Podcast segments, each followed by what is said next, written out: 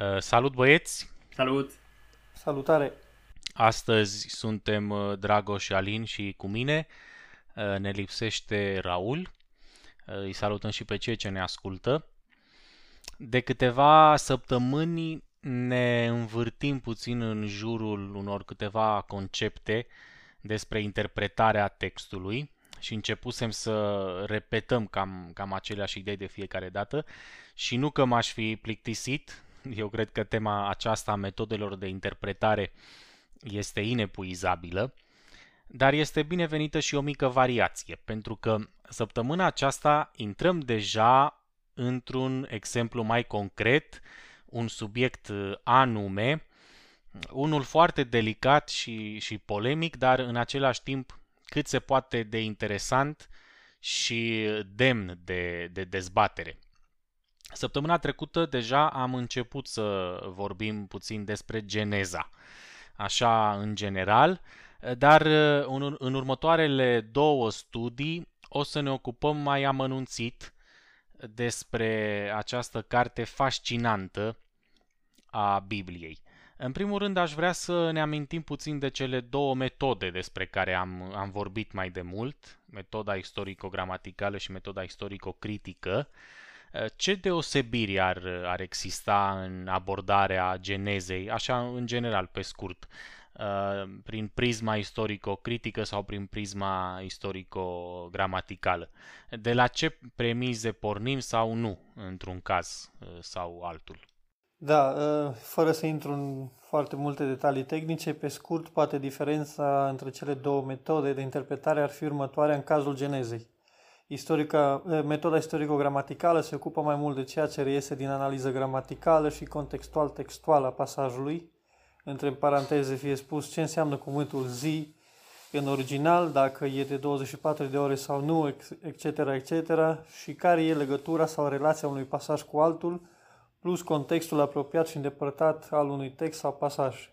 Iar cealaltă metodă, istorico-critică, aici vedem lucrurile mai mult din afara textului. Dacă sunt dovezi arheologice sau nu ale textului, dacă sunt dovezi că autorul ar fi Moise, de exemplu. O altă încercare de a explica Geneza eh, este aceea că Moise ar fi folosit un mit al creației în mod special, care era anterior ca și timp celui biblic.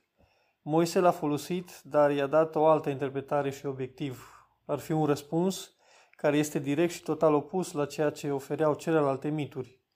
O educare a ascultătorului sau a cititorului. Este ceea ce Moise a încercat prin antimitul lui. Iar ultima uh, metodă de interpretare pe care vreau să o menționez în relație cu Geneza uh, și mai ales a părții despre origini și crearea Pământului, este teoria evoluționismului teist. O încercare de a împăca știința cu religia sau a adapta, între ghilimele, lectura fundamentalistă a genezei descoperirilor actuale. În cazul genezei, cred că ai dreptate, sunt uh, mai mult de două feluri de a o citi. Uh, cred că sunt vreo patru, aș spune eu. Și apropo, în toată conversația asta, când spun Geneza, mă refer la primele trei capitole, nu la cartea Geneza ca întreg. Și o să spun ceva câte, câte ceva din astea patru metode de a citi Geneza. Cel puțin în opinia mea, care cred eu că sunt cele patru și ce văd bun și rău la fiecare dintre ele. Prima ar fi uh, cea mai obișnuită în adventism, citirea literală fundamentalistă. Adică citesc, citesc uh, textul ca să știu ce s-a întâmplat a, deci textul descrie de fapt ce s-a întâmplat în mod real, fizic, material. Dacă aș avea o mașină a timpului, aș putea să merg în trecut, să văd cu ochii mei săptămâna creațiunii. Avantajul acestei citiri este că e foarte simplă, e directă, la obiect, nu trebuie să-ți bați capul prea mult. Citești două sau trei pagini din Biblie care trebuie și nu trebuie să mai citești altceva, știi Știi care e? Uh, dezavantajul este că trebuie să nu citești mai nimic altceva.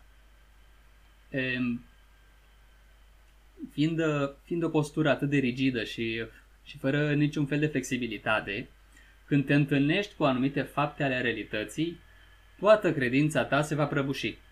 trebuie să ignori jumătate din știință ca să îți protejezi credința. Deci credința ta pare foarte fermă, dar e de fapt foarte fragilă. De obicei, cei care ies din carapace și află că lucrurile nu stau exact așa cum credeau ei eh, din această citire simplă, au reacția de a trece în extrema opusă și a arunca Biblia la gunoi cu geneza cu tot. Nu o să vă dau, nu cred că se merită să intrăm în exemple specifice acum din, din știință. Poate vorbim despre asta ori mai târziu, ori săptămâna viitoare. Mi-ar place să o facem. Un alt dezavantaj este că dacă afirmi deschis o astfel de poziție într-o lume care are o educație științifică cât de cât decentă, te faci de râs și te încasezi tu singur în mintea oamenilor ca fiind o religie anacronică care nu știe pe ce lume trăiește și care probabil nu are mare lucru de oferit, iar în felul ăsta biserica devine tot mai relevantă și ușor de ignorat în societate. În extrema opusă, ă, geneza nu corespunde cunoștințelor științifice pe care le avem, asta ar fi un al doilea fel de a citi geneza, așa că dacă nu conține, dacă nu corespunde cunoștințelor științifice, o aruncăm. Deci nu are nicio valoare, e o poveste de adormit copii, nu merită să ne pierdem timpul citind-o. De obicei, oamenii care gândesc așa au pornit de la extrema fundamentalistă, apoi fie l-au citit pe Dawkins, fie au făcut ceva cursuri de biologie și s-au simțit înșelați și sunt mânioși, sunt foarte furioși, așa cum e natural să te simți atunci când afli că ai fost mințit ani de zile sau o viață întreagă. Apoi e o a treia cale, o, un fel de cale de mijloc, este a unora care încearcă să împace capra și varza. Fie citesc geneza foarte alegoric, fie întind sensul lucrurilor ca să poată însemna cam, cam orice, știi? Ăștia sunt conștienți de cunoștința care vine din științe și vor cumva să apere geneza ca și cum ar fi un text care nu contrazice în vreun fel știința. Așa că fie geneza s-a întâmplat cândva într-un trecut îndepărtat, uh, întind zilele creațiunii ca să fie niște epoci lungi ale istoriei, interpretează fiecare element din geneza ca fiind vreo alegorie care totuși prezice vreun element al cunoștințelor din știința actuală și așa mai departe. Avantajul e că uneori mesajele acestea sună frumos și nu se văd obligați să ignore probele fizice aduse de știință. Acest fel de a citi geneza însă cred că are două probleme principale. Unul este că textul devine așa de elastic încât poate să însemne absolut orice. Textul are, de exemplu, o intenție foarte clară, cred, și aici sunt de acord cu autorul, uh, are o intenție foarte clară de a transmite ideea că șapte zile sunt șapte zile. Nu sunt niște epoci indeterminate. Uh, e un fel de interpretat care face din textul ăsta, deci cam ce vrea interpretul iar din intenția originală a textului nu mai rămâne mare lucru. Și o a doua problemă este că știința întotdeauna e o cunoaștere a lumii materiale care avansează tot timpul. Dacă chinui textul ca să corespundă științei de azi, mâine știința va descoperi lucruri noi și se va corecta pe sine însuși, așa cum este corect și sănătos, și atunci trebuie să chinui iar textul ca să spună ceva diferit pentru ca să corespundă cu știința de mâine și să te faci că niciodată nu ai afirmat că textul spunea la fel ca știința de ieri. De exemplu, e, pe timpul lui Galileo, pentru, pentru foarte mulți era clar că Biblia sprijină modelul științific al lui Aristotel, care are pământul în mijlocul universului. După ce Galileo a demonstrat că nu e așa, au trebuit să reinterpreteze Biblia ca să spună că soarele e în centru. Și tot așa, deci, chinui săraca Biblie ca să spună ori că e albă, ori că e neagră în funcție de cum bate vântul. Și, apropo, este ceva care cred că merită spus și nu, nu am găsit un alt loc în discuția noastră pentru, pentru a-l spune, și anume că mișcarea creaționistă modernă, prima, prima citire a textului despre care am vorbit, e în realitate un fenomen destul de modern, care a apărut în anii 1920 cu un adventist. Până atunci, majoritatea creștinilor foloseau această fel de a treia cale de a citi Biblia și catolici și protestanți, deci fie nu citeau șapte zile literale, Logeneza ca fiind un text mai mult alegoric, creațiunea lui Adam însemna în momentul în care Dumnezeu îi dădea lui Adam un suflet și mai știu eu ce. E, făceau așa, tot felul de manevre ca să nu intre în conflict cu știința. Este abia în anul 1923, când George Macready Price, un profesor de geologie de liceu care crescuse citind pe Ellen White și care era adventist, scrie cartea Noua Geologie, în care încearcă să explice toată geologia prin prisma istoriei potopului din Biblie și cu interpretarea pe care Ellen White o dă în Patriarhi și Profeți. E, nu e luat în serios în momentul acela, imediat, dar fix atunci, în anii 20, începe mișcarea fundamentalistă. Și de la acest, de la acest punct de plecare, ceilalți evanghelici americani adoptă această postură a ceea ce se numește creaționismul pământului tânăr, adică că creațiunea e un act real care a avut loc acum vreo 6.000 de ani și începând de la punctul lui George Macready Price a continuat până în ziua de astăzi această mișcare a creaționismului modern în Bible Belt în America mai ales. Și, în fine, în ultimul rând, mai este o a patra manieră de a citi textul și eu spun din avans că asta e maniera care mi se pare mie mai corectă și mai bună. Nu, nu pretind să fiu aici imparțial și obiectiv. Și anume că se mai poate citi textul ca fiind formativ, nu informativ. Adică textul are intenția nu să te informeze despre cum sunt lucrurile, ci are intenția de a educa. Primul rând, are intenție de a educa un popor primitiv care abia ieșise din sclavie. Și apoi poate ne educă cu ceva și pe noi dacă citim bine și cu ochii deschiși. Uh, Dumnezeu nu le explică israeliților ce și cum, pentru că nu aveau cum să înțeleagă. Era suficient pentru ei să știe că Dumnezeu a făcut lumina, de exemplu.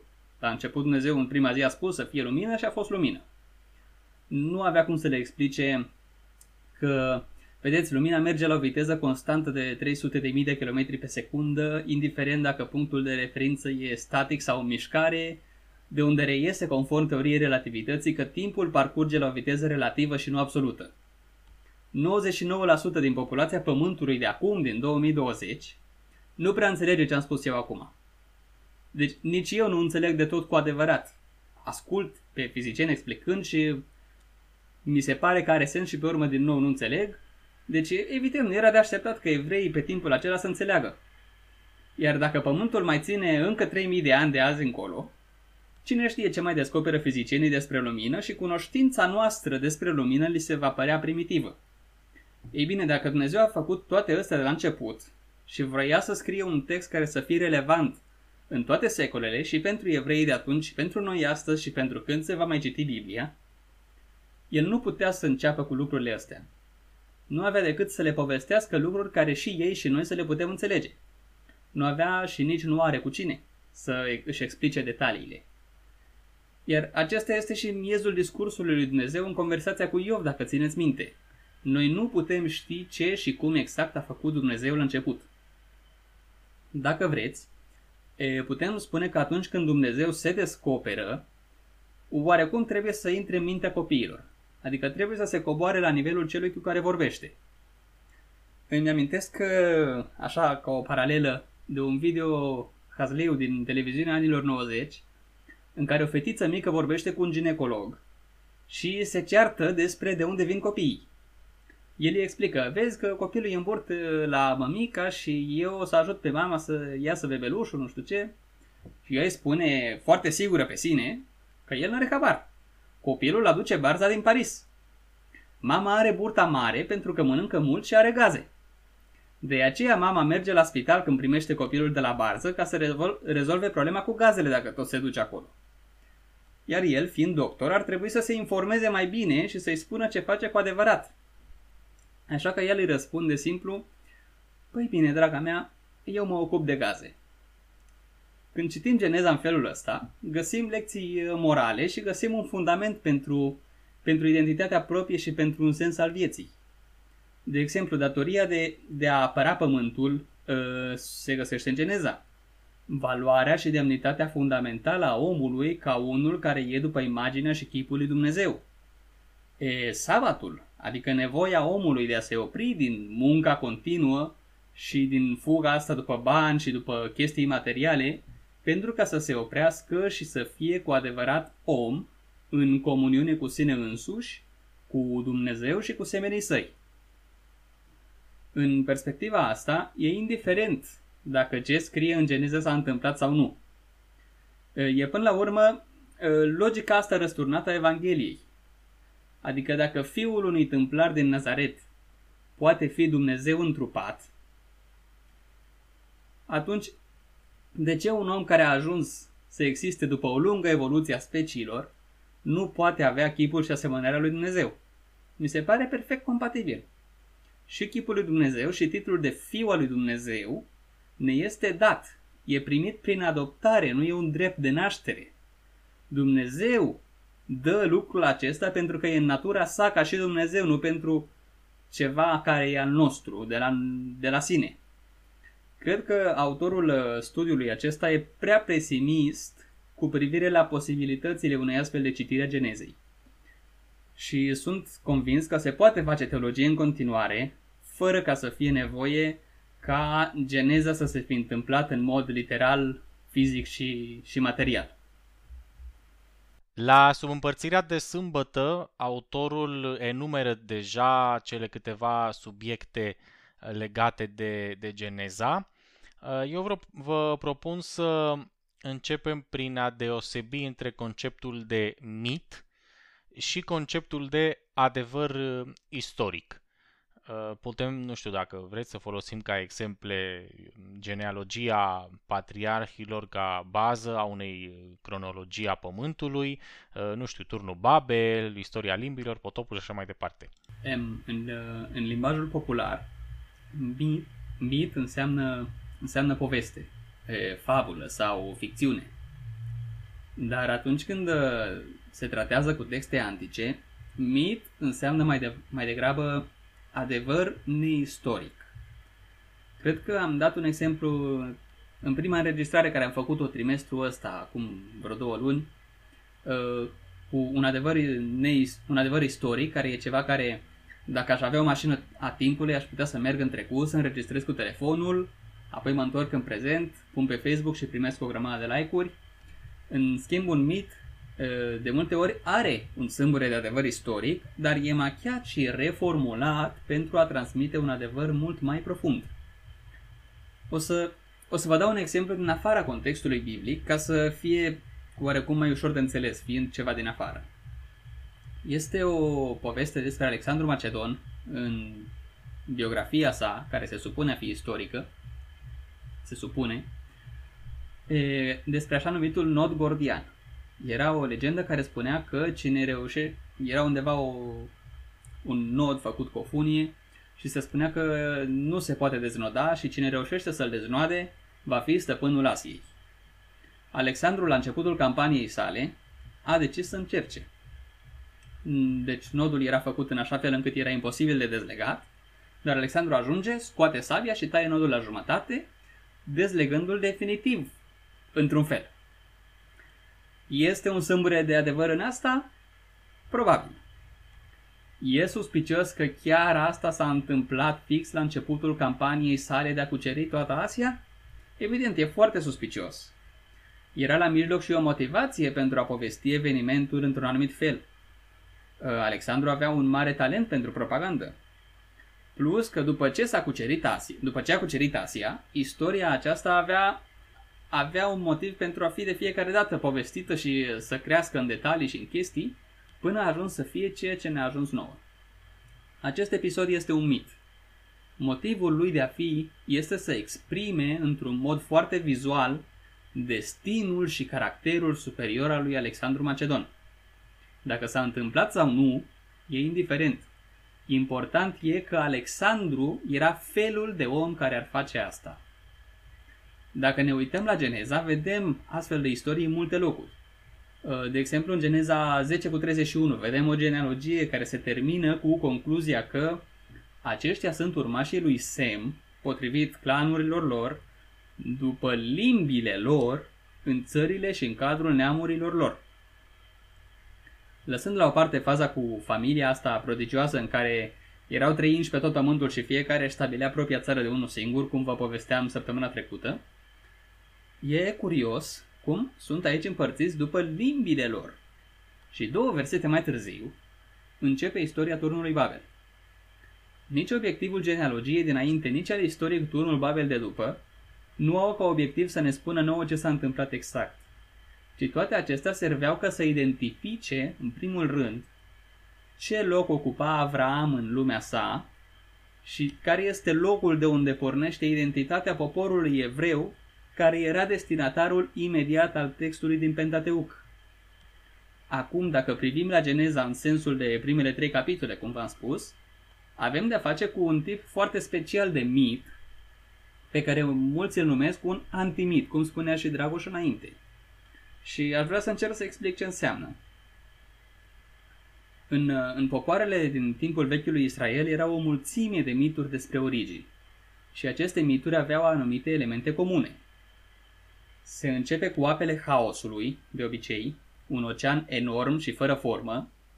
Se formează forțele naturii care au voință proprie cumva, iar oarecum de acolo apar zei care sunt personificări ale acelor forțe naturale, nu e prea clar. Zeul șef, fie el Marduk la babilonieni, Uranus la, la greci, El la canaaniți sau oricare altul, se luptă cu un monstru marin sau un dragon sau un șarpe care iese din apele haosului. Tiamat, în cazul babilonenilor, e monstrul cu care se luptă Marduk. În alte mituri, monstrul sau dragonul ăla sau șarpele cel mare din mare se numește Rahab, în altele e Leviatan, etc.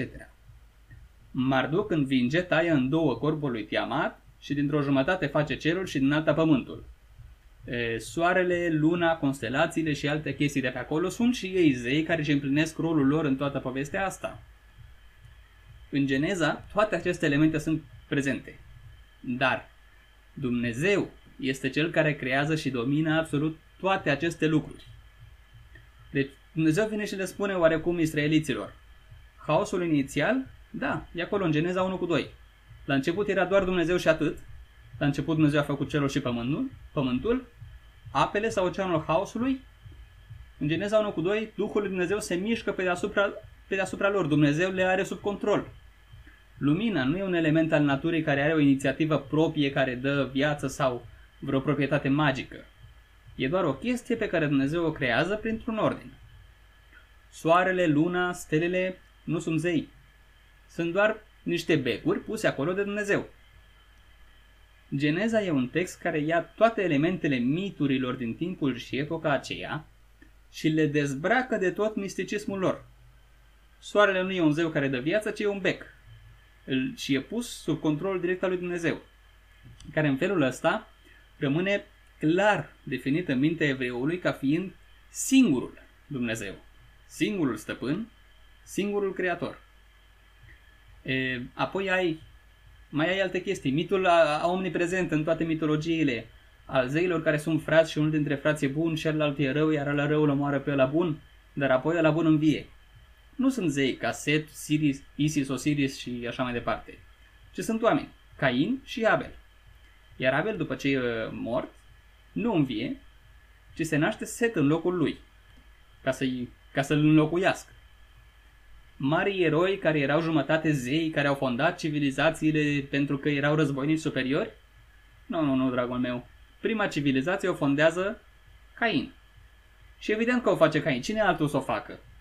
că pe atunci toate civilizațiile erau fundamentate pe un act de violență sau pe amenințarea violenței. Deci e normal că e Cain care stabilește o civilizație și că primul cuceritor e tot de neamul lui Cain.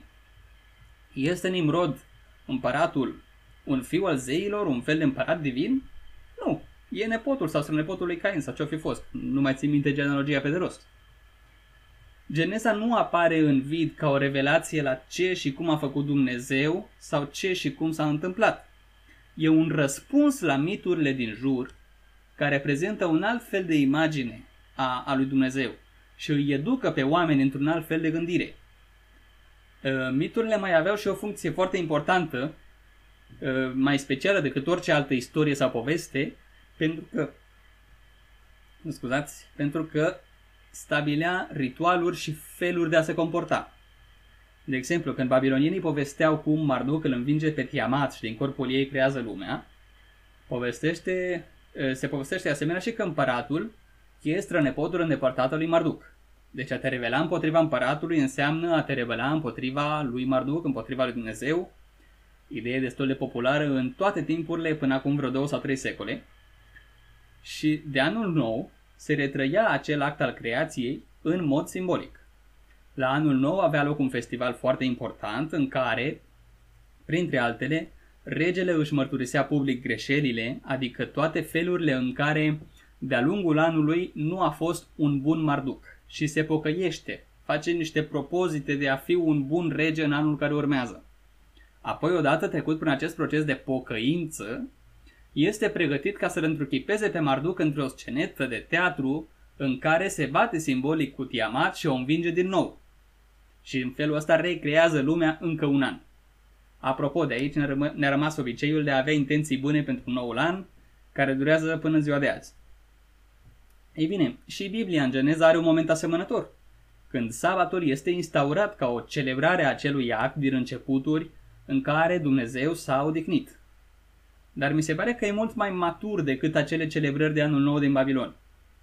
În primul rând, nu doar regele repetă acțiunea lui Marduc, ci noi toți repetăm odihna lui Dumnezeu, revenind cu toții la un nivel de egalitate timp de o zi și participând de acea, de acea manifestare divină. Apoi, existența lumii nu devine de practicarea ritualului. E, nu e pericolul că dacă nu executăm, executăm ritualul cum și când trebuie, Tiamat se va întoarce și va distruge pământul. Ci dacă ții sau nu sabatul, e ceva ce depinde de tine, iar consecința e pur și simplu că tu ai pierdut ceva. În loc să ai parte de acea părtășie, ai petrecut încă o zi muncind, ca... în fine. Lumea va continua să existe la fel, deci nu depinde de ținerea ta sabatului, ă, ci lumea depinde de menținerea lui Dumnezeu a existenței. Deci și când se împlinește acel rol de mit în care în Geneza se stabilește o sărbătoare, Geneza e tot un text subversiv pentru timpul ei, care îi aduce pe oameni cu picioarele pe pământ și le dă o perspectivă mai largă și mai nesuperstițioasă a realității. Da, eu cred că Moise creează un fel de antimit și unul din motive fiind faptul că el cunoștea cel puțin un mit al creației. Pe cel pe, pe care îl schimbă sau, între ghilimele, spun, îl distruge oarecum. El nu face știință în genezat, cel puțin în termenii actuali, ci transmite un mesaj sau mai multe pe înțelesul destinatarilor, dar cu posibilitatea ca mesajul să trasceadă timpul său. Aș vrea să, să vă întreb acum în ce măsură credeți că uh, găsim uh, în Geneza originea răului, planul de mântuire, uh, idei ca Mesia, legământul, etc. Sunt aceste relatări din Geneza o bază pentru a găsi un sens al vieții sau temelia unor valori morale? Și de asemenea, aș vrea să, să întreb dacă cineva respinge aceste relatări ca fiind un adevăr științific, aceasta face din tine automat un om fără sens, un nihilist, lipsit de o, o temelie morală? Și pe de altă parte, dacă accepti aceste relatări ca adevăr istoric, te transformi într-un naiv, irațional, să spunem așa? Ce părere aveți? Eu aș vrea să răspund la partea cu e, sensul și cu nihilismul și temelia morală a acestei întrebări. La ultima parte cred că am, am răspuns la început e, și, bine, pentru asta o, o să vi se pare că ce spun acum prima dată nu are nimic de a face. Dar vă rog să aveți un pic de răbdare cu mine două minute. Am auzit de un episod în Evul Mediu în care un urs din pădure a ucis un copil. Oamenii din sat au reușit să prindă ursul și l-au judecat și l-au condamnat la moarte, după care au executat și sentința. Acum noi ne uităm la faptul ăsta și ne se pare oarecum primitiv sau înapoiat. Ursul e un urs. Ursul face ce face ursul și nu are o responsabilitate morală pentru că a ucis un copil. Omul, în schimb, are responsabilitate morală atunci când face ceva rău. Deci are ceva ce alte animale nu au. Omul poate judeca moral, poate judeca dacă o faptă e bună sau rea și apoi poate să o facă sau nu. Un animal cel mult poate fi dresat ca să fie ascultător. De exemplu, un câine poate să fie dresat să, să dea lăbuța când o ceri. Dar asta nu e cu adevărat o ființă morală. Desigur, ce vă o să spun acum e foarte diferit de interpretarea tradițională a genezei, dar cred că are o profunzime care se pierde în narrativa asta simplă din patriarhi și profeți, care sună mai degrabă a complot politic sau juridic și care, dacă suntem sinceri, e scoasă aproape direct din Paradise Lost lui Milton. Omul, ca să fie cu adevărat om, are nevoie de cunoștința binelui și răului. În momentul în care mănâncă din fruct, Dumnezeu spune foarte clar că acum a devenit ca unul dintre noi, cunoscător al binelui și răului. Am citit chiar săptămâna asta un argument care spunea că uh, nu, a cunoaște ei a experimentat, deci omul a făcut atunci pentru prima dată răul și de asta nu trebuia să mănânce din fruct. Dar asta ar însemna și că Dumnezeu a făcut cândva răul, pentru că Dumnezeu cunoaște binele și răul, așa cum Dumnezeu însuși spune acolo. Uh, deci trebuie să fim, trebuie să fim un pic atenți cu la concluziile argumentelor pe care le facem. Cred că de aici pornește temelia valorilor morale. Dumnezeu dă legi în Biblie cu intenția, se spune, de a învăța pe evrei cum să trăiască o viață mai bună, adică le dă spre binele nostru. Iar omul are exact aceeași responsabilitate. Atunci când devine matur și e conștient de, starea, de starea sa de capacitatea de a judeca binele și răului și a decide, e responsabil să creeze legi, legi pentru sine însuși care să facă viața mai bună și mai frumoasă. Regulile care, care este cel mai important să nu le calci sunt regulile pe care ți le-ai făcut pentru tine însuți. Sau, în cuvintele lui Pavel, tot ceea ce vine împotriva propriei conștiințe e păcat. Nu cred că e nevoie să luăm aceste relatări ca adevăruri istorice pentru ca să sesizăm imensa responsabilitate care e depusă pe umerii noștri din momentul nașterii. Strict vorbind, șarpele nu i-a înșelat despre consecințele fructului. Ă, chiar Dumnezeu spune după aceea că sunt ca unul din noi cunoscători ai binelui și a răului. Exact ceea ce șarpele le-a promis. Dar această oarecum onoare, între ghilimele, pe care omul o primește, este și un blestem. Sartre spunea că omul este condamnat să fie liber, adică e condamnat să aleagă, mai ales între bine și rău. În fiecare moment al vieții ai de ales ce să faci și nu ai cum să scapi de faptul ăsta atâta timp cât trăiești. Și dacă spui, nu vreau să aleg, aleg să nu fac nimic, tot ai ales ceva. Tot ești responsabil de alegerea ta de a nu face nimic. Atunci când conștientizezi lucrul ăsta, poate ești într-o anumită măsură nihilist. Poate. Dar cu siguranță nu ești lipsit, lipsit de o temelie de valori morale care să fie mult mai interiorizate și mai reale decât ceva care primești de la alții sau înveți din predicile altora sau uh, fac așa pentru că așa mi s-a ordonat. Dacă ne gândim doar la un aspect, acela că Moise a scris unui popor cu o anumită situație și posibilitate de percepere, putem spune că efortul lui de a descrie lucrurile din Geneza este extraordinar. Acum, cel puțin personal vorbind, atâta timp cât, în mod onest și ținând cont de faptul că trebuie să înțeleg geneza și mesajul ei într-un context anume al ei, iar pe de altă parte trebuie să-i dau un limbaj adecvat timpului meu, meu pentru a nu-i lua din relevanță, nu mă văd în postura iraționalului și nici aceluia, a aceluia care nu este capabil să vadă învățături fundamentale și chiar transcendentale în această carte. Eu, eu îmi amintesc de o idee a lui Dawkins care spunea ceva de genul că a crede în Dumnezeu este asemănător cu a crede că în jurul Pământului gravitează un ibric. Cu alte cuvinte, avem aceleași dovezi științifice a existenței lui Dumnezeu ca și a existenței acestui ibric, adică niciuna. Cred că aici există ceva adevărat, și anume că nu se poate demonstra existența lui Dumnezeu.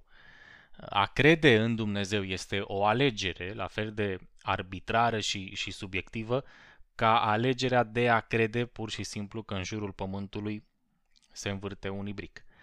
Dar dacă Dawkins vrea să spună prin comparația aceasta că a alege să crezi în Dumnezeu este la fel de stupid între ghilimele ca a alege să crezi în acel ibric, fără a avea nicio dovadă, cu tot respectul meu față de, de el, cred că se înșală. Și aici observăm una dintre extreme, și anume aceea de a considera că credința în Dumnezeu este oarecum stupidă, din nou între ghilimele, pentru că nu există dovezi. Sau de a considera că orice concept sau fenomen lipsit de dovezi științifice este uh, irelevant sau mai rău, ne împiedică să progresăm sau reprezintă o daună pentru societate pentru că împiedică gândirea critică și analitică și așa mai departe. Eu cred că religia cu toate dezavantajele ei și cu, cu toate episoadele ei uh, reproșabile, cam, uh, cam asemenea oricărui aspect a, a ființei umane, orice ține de ființa umană, a avut și are și un rol constructiv și pozitiv și satisface niște necesități umane care nu pot fi atât de ușor explicate sau înțelese prin, uh, prin metode științifice. Așa că cineva care susține modelul creaționist uh, este, este complet uh, respectabil și departe de a fi o dovadă de ignoranță sau lipsă de gândire critică și, și analitică. Eu înțeleg că pentru cineva acceptarea genezei ca o realitate istorică are o, o importanță și o greutate emoțională, uh, spirituală, care depășește pur și simplu nevoia unor dovezi științifice sau supunerea acestor convingeri, convingeri unor, uh, unei analize critice sau empirice și așa mai departe. Pe de altă parte, există și extrema cealaltă a creaționismului sau a unora dintre creaționiști care consideră că fără acceptarea acestui model, suntem lipsiți de, de o bază pentru moralitate sau inevitabil ajungem la o abordare nihilistă și, și relativistă a vieții, sau ideea aceea că teoria evoluției îl lipsește pe om de demnitatea de a fi o ființă creată de Dumnezeu și așa mai departe. Uh, cred că realitatea ne demonstrează că, indiferent de modelul la care subscriem, rămânem tot oameni. Și condiția aceasta de ființă umană, morală, capabilă să deosebească binele și, și răul, prin natura ei de o origine mai mult sau mai puțin divină, depășește polemica aceasta între cele două modele. Deci, în concluzie, nici evoluționismul nu va ajunge, uh, nici un, un evoluționist uh, nu va ajunge în mod inevitabil la nihilism și va fi lipsit de demnitate umană, nici creaționistul nu este neapărat stupid pentru că consideră geneza o realitate istorică. E bine, cu toată aprecierea pentru Dawkins ca și, ca și om de știință, mi se pare că din punct de vedere al filosofiei și al teologii, teologiei și al umanităților în general e destul de limitat. Mi se pare mult mai elocvent și nuanțați oameni ca Sam Harris, cu toate că și, și el o mai dă câteodată în bară. Încă o dată, e opinia mea, deci dacă cineva are altă opinie, nu e, nu e o problemă. Și mai ales uh, Daniel Dennett. Mi se pare că Dennett uh, e mai înțelept în modul în care propune diferitele probleme din ambitul, ambitul acesta decât, uh, decât Dawkins. Mi se pare că Dawkins, așa cum se poate întâmpla și în fundamentalismul, fundamentalismul creștin, el face cam același lucru în partea ateismului.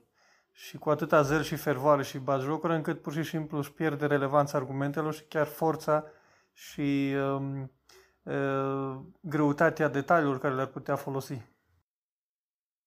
Mm, și încă un lucru, cred că această, acest creaționist literal care consideră geneza ca o realitate istorică, nu cred că vine din prostie sau din lipsă de inteligență sau uh, mai știu eu ce. Uh, dar cred că are niște consecințe importante despre care poate vorbim săptămâna viitoare și care cred că sunt negative. Uh, pe lângă faptul că transformă biserica într-o instituție nerelevantă sau anacronică, cred că această idee are niște consecințe care sunt negative asupra lumii. Dar deja ne lungim prea mult, mai bine vorbim data viitoare de lucrul ăsta. Că mai avem o săptămână. Haideți să intrăm puțin să intrăm puțin în, uh, într-un alt uh, subiect uh, și anume cel al poruncii a patra, al sabatului. De ce credeți că Dumnezeu s-a odihnit, a sfințit și a binecuvântat ziua a șaptea la, la creațiune? Credeți că textul din Geneza implică în mod evident și obligația omului de, se, de a se odihni asemenea lui, lui Dumnezeu? Credeți, de exemplu, că patriarhii din Geneza păzeau sabatul? Sau când Moise scria porunca a patra, se gândea că legând-o de creațiune devine valabilă pentru întreaga omenire sau ăsta era doar un privilegiu specific al evreilor să se odihnească în aceeași zi ca și Dumnezeu la creațiune? Eu cred că textul din Geneza nu dă de înțeles că omul ar fi obligat să păzească sabatul, dar îi oferă privilegiul de a se bucura de acest timp special pentru el, nu pentru Dumnezeu. Nu cred că Moise lega păzirea sabatului doar de evrei, din moment ce în descrierea lui despre creație vorbește de primii doi oameni care nu erau evrei. Plus că Isus a declarat că sabatul este pentru om, evreu sau nu. Deși o să elaborez mai mult această chestiune săptămâna viitoare. Eu cred că, cred că textul este foarte clar și foarte simplu aici. Deci Dumnezeu s-a odihnit, a binecuvântat și a, simțit, a sfințit ziua a șaptea. Nu știm de ce. În Geneza pur și simplu nu, nu scrie și cel puțin până în Exod nu se mai amintește nimic despre ideea aceasta. Chiar și în porunca a patra nu ni se spune că Dumnezeu s-a odihnit pentru că a binecuvântat și a sfințit ziua de odihnă. Nu ni se spune nici că omul trebuie să facă la fel ca Dumnezeu de să se odihnească pentru că Dumnezeu a sfințit și a binecuvântat ziua de odihnă, ci invers, ni se spune că Dumnezeu s-a odihnit și din cauza asta a sfințit și a binecuvântat ziua de odihnă. Deci binecuvântarea și sfințirea zilei de odihnă vin ca o consecință a faptului că Dumnezeu s-a odihnit. Dar noi nu știm de ce, sau cel puțin textul uh, nu ne explică în mod explicit de ce Dumnezeu s-a, s-a odihnit în această zi, a șaptea a creațiunii. Ceea ce vreau să spun este că argumentul acesta, ziua de odihnă sau ziua a șaptea ca zi de odihnă, este valabilă și în nou legământ pentru că este universală fiind instituită de Dumnezeu la creațiune, este un argument uh, foarte, foarte forțat. Um, Concluzia acestui argument este de fapt o speculație.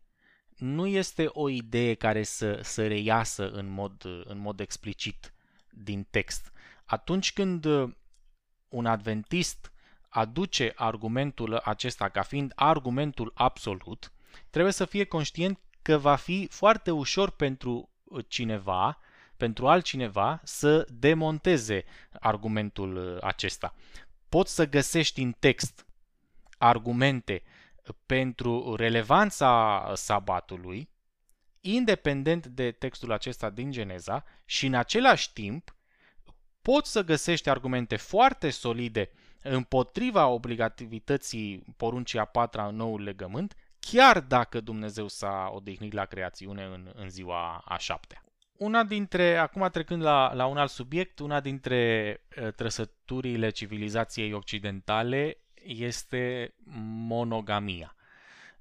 Um, credeți că datorăm aceasta moștenirii greco-romane sau moștenirii uh, iudeo-creștine? Uh, vedeți vreun contrast, de exemplu, între textul acesta din Geneza, unde căsătoria pare a fi un ideal și Corinteni 7, unde idealul pare a fi ca omul să nu se atingă de femeie și căsătoria este acolo o simplă opțiune pentru a evita păcatul curviei? Uh, mă leg doar de ceea ce a spus Isus odată, deși discuția era puțin alta, și, dar se poate aplica și aici. La început nu a fost așa, spunea Isus. Adică la început au fost doi oameni de gen opus care au format un cuplu binecuvântat de Dumnezeu. Iar chestia din Corinteni 7, Pavel însuși, din câte mi-aduc aminte, zice că această recomandare e de la el și o dă gândindu-se la un context anume. Idealul biblic în condiții normale, mă refer aici la sănătate uh, fizică și mai ales psihică și concepte mature despre viață, nu este necăsătoria și nici poligamia.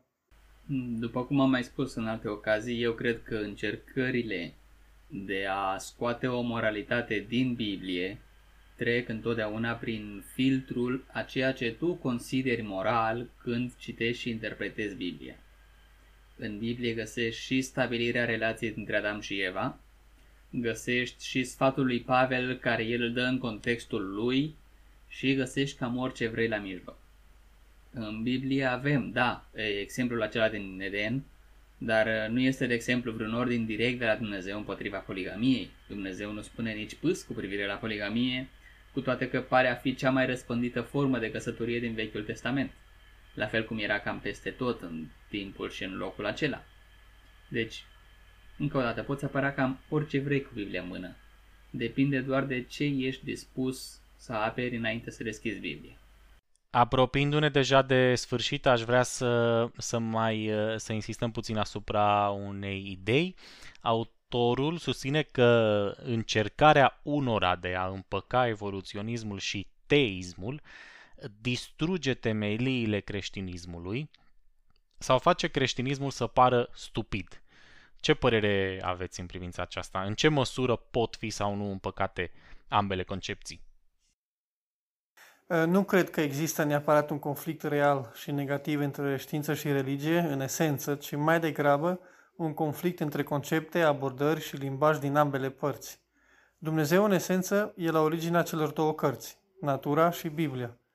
Natura o studiem în contextul și după regulile necesare ei, iar Biblia la fel.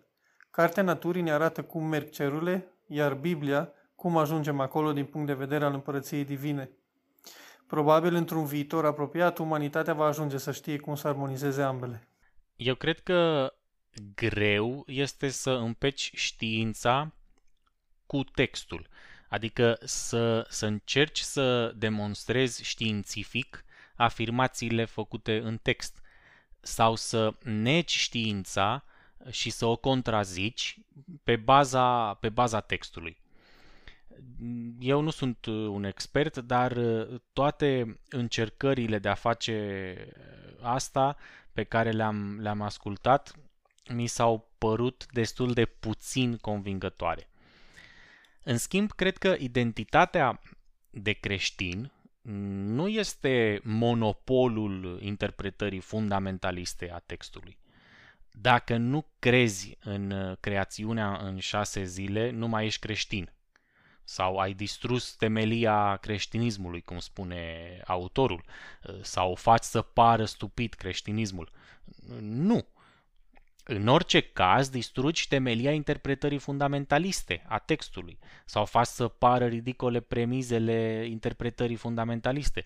Dar uh, poți foarte bine să împeci atât identitatea ta sau identificarea ta cu creștinismul și civilizația creștină sau uh, convingerea existenței unui Dumnezeu cu o abordare critică a textului uh, sau cu susținerea modelului evoluționist.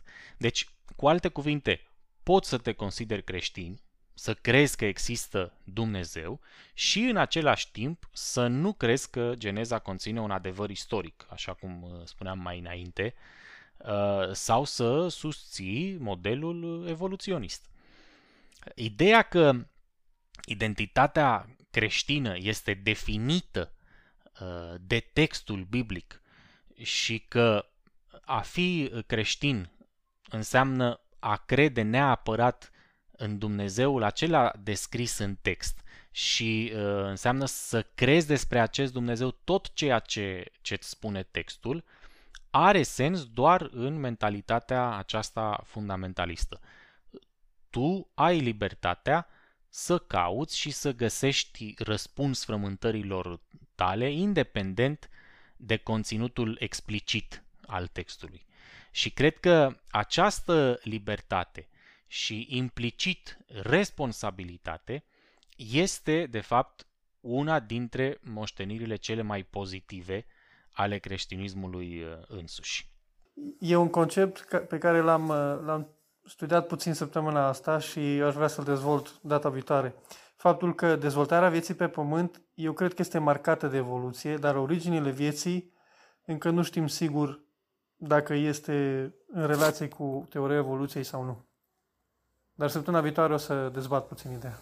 Da, mi se pare, mi se pare o bună idee. Mm, săptămâna viitoare putem dezbate și acele consecințe care le-am menționat înainte ale, ale unui model sau altul și care sunt efectele practice ale, ale anumitor idei atunci când trebuie să luăm niște decizii. Perfect.